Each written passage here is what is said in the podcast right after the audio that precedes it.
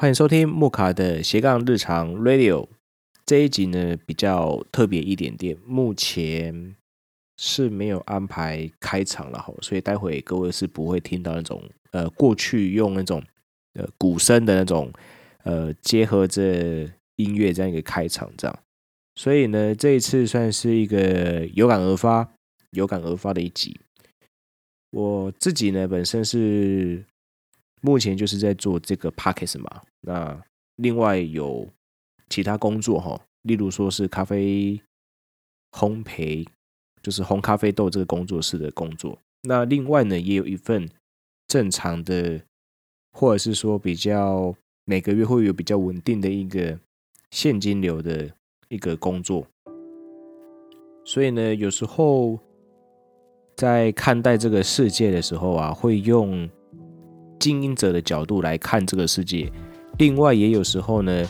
呃，也会用这个受雇者的角度来看这个世界。那做经营者的层面，好，就是说用经营者角度看世界的这一个话题呢，改天再跟大家聊。那今天这一集有感而发，要跟大家聊的是呃职业倦怠这个部分。那目前呢，时间是晚间的十一点。四十二分，那会聊这一个集数，哦，就是说用这样主题来做分享是，呃，最近不晓是怎样哦，是入秋了还是冬天了哈，就各种的，有几位朋友呢，就各种的症状都发作了。那比较严重的呢是产生了那个职业倦怠了哈，因为我想应该也是快呃年底了哈，所以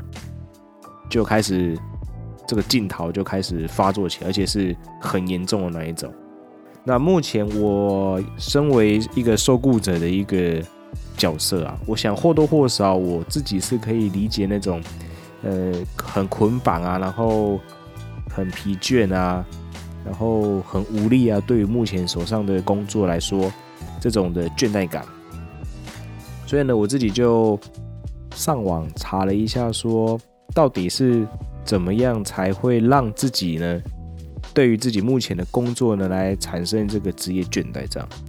那我自己是从网络的那个 Cheers 快乐工作人的文章呢，看到几个嗯因素哈。那它总共分成八个题目哈，就是第一个呢是工作压力比较大，哦过大，然后第二个是长期的长时间工作哈，感觉自己被掏空了。就是没有自己的时间。那第三个呢，是不了解工作对于自己的意义跟价值，这样。那或者是无法适应外在的工作环境的变化。那再来呢，是工作能力跟自己的专业知识呢，是不能够符合自己主管的要求，或者是工作跟家庭或者是个人的一个学习职业规划。呃，出现了变化的时候，然后被逼迫着做出一个选择。那接下来呢，是长时间的工作中呢，一直没有新鲜的事情进入到自己的生活，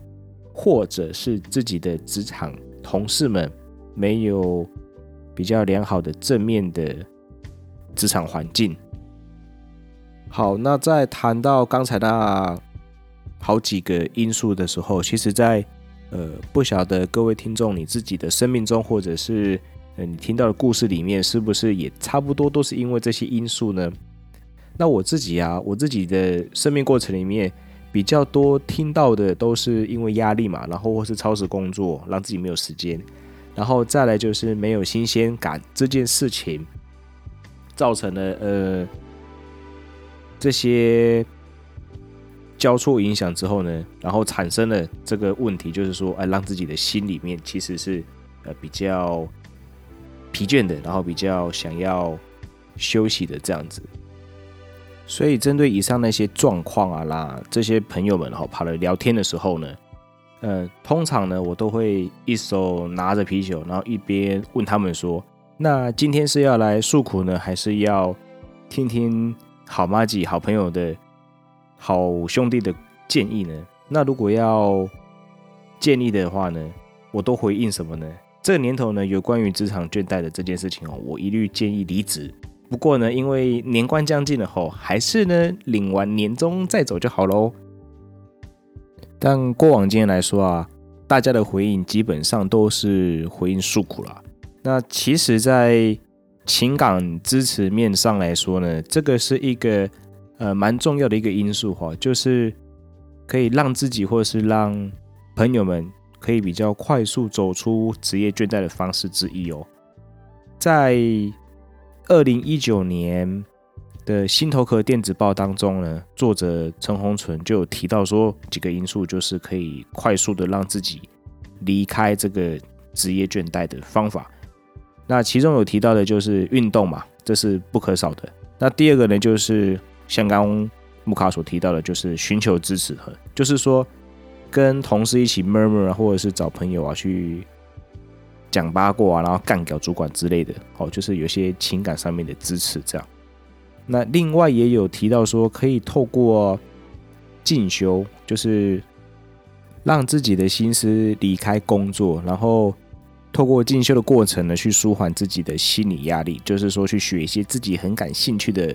呃事情，然后透过那些时间来治疗自己吼。那如果作者有提到说，在更严重的境头的话呢，还是请求心理专家好，或者是呃就离职吧，就离吧，哪一次不离职呢？以上谈的呢，基本上都是生活中比较常发生的吼。那我木卡自己也在过去的时间里面经历过好几次的倦怠感啊，职业倦怠。那比较常让自己走出来的方式是什么呢？就是去进修了哈，去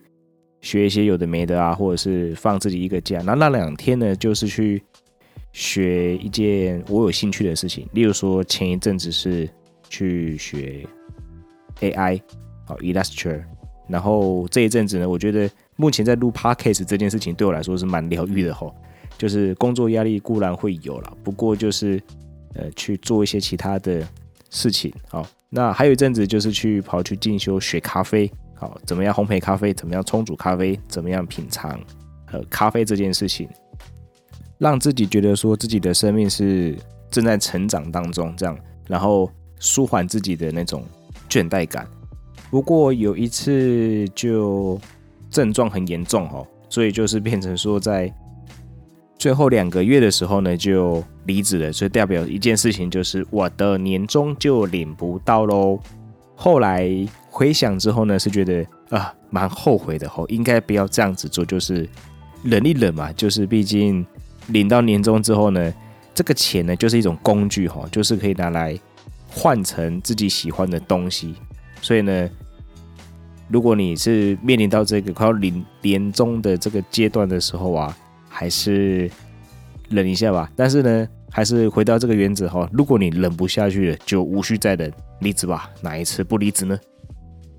所以在这边呢，就跟大家简短的来呃瞎聊瞎扯一个职业倦怠这个部分。那另外一方面是呃过往有一次就是我自己。也理不清楚我心理状态到底是职业倦怠呢，还是说对我的人生或者是对我的生涯规划感到不满足？这样，那个时候我记得我是二十五岁，那当时呢就跑去跟一个目前也是开公司的总经理哈去聊聊天，这样子，那他就淡淡的回我句话，就说：“那就去别人活腻的地方活个几周啊，有什么关系呢？”反正你也才二十五岁，你担心什么？听到这句话之后呢，当年的我就照做吼，我就大概看了一下了我的存款哦，带着大概一万多吧，然后呢，我就去了一个地方，然后就活了好几周。做什么呢？就是把最后的那一笔，就是要回家的那个交通费留下来，剩下的我怎么做呢？就是把他的钱。认真的哈，我自己身上的钱全部就花光光，然后呢就没有办法继续然后的玩下去吼，认命的回来赚钱了。不过那时候我觉得回想起来是还蛮感谢那一段时光的，就是说可以呃在那个时候呢有这样一点点自由的时间，然后没有太大压力的时候呢，在很年轻的时候去完成这件事情。去让自己在当时用这样的方式，就是带了一点盘缠，然后去别人活腻的地方，然后呢，把这些钱都花光，剩下最后要回来的这个交通费这样子。在经历那样的一个过程之后，其实心里面有得到一种呃身心灵有恢复的感觉了。那在那个时候呢，也确定了自己呢，在未来的时候啊，就是准备让自己变成这样子多元的一种生活态度，就是这样的斜杠的生活的态度。那在这边呢，当然也不是说要鼓励大家说啊，一定要把自己搞得这么忙啊，然后用斜杠生活这样来治疗自己哈。其实应该是换个，我自己本身是觉得说，换个角度是跟大家分享，说是。如果真的只有一些职业倦怠，有一些觉得自己受不了，觉得自己在这个呃目前的生活环境里面是觉得很捆绑的，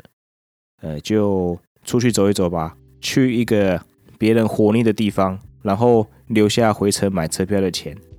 剩余的呢，就让你自己想要怎么做那就怎么做，享受你的人生吧。我们只活这一次嘛，你说不是吗？最后呢，如果你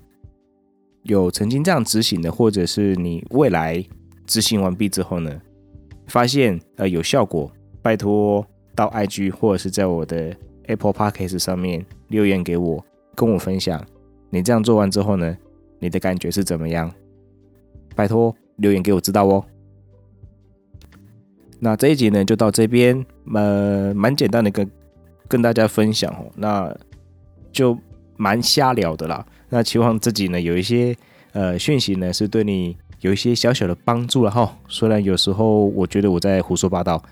那如果你觉得我在胡说八道的话，就没关系，你就来骂我一下。如果你可以舒服的话哈，就给你骂一下，我很开心哈，因为你留言了，那也让我知道说哇，原来我在胡说八道。OK，那如果你喜欢的话呢，也欢迎你留言给我知道，还有帮我打上那个星星的数字了哈。OK，那今天就聊到这边。对了，还有我的 IG Muka Talk M U K A T A L K，这边也可以跟我互动哦。我们就下一集再见，拜拜。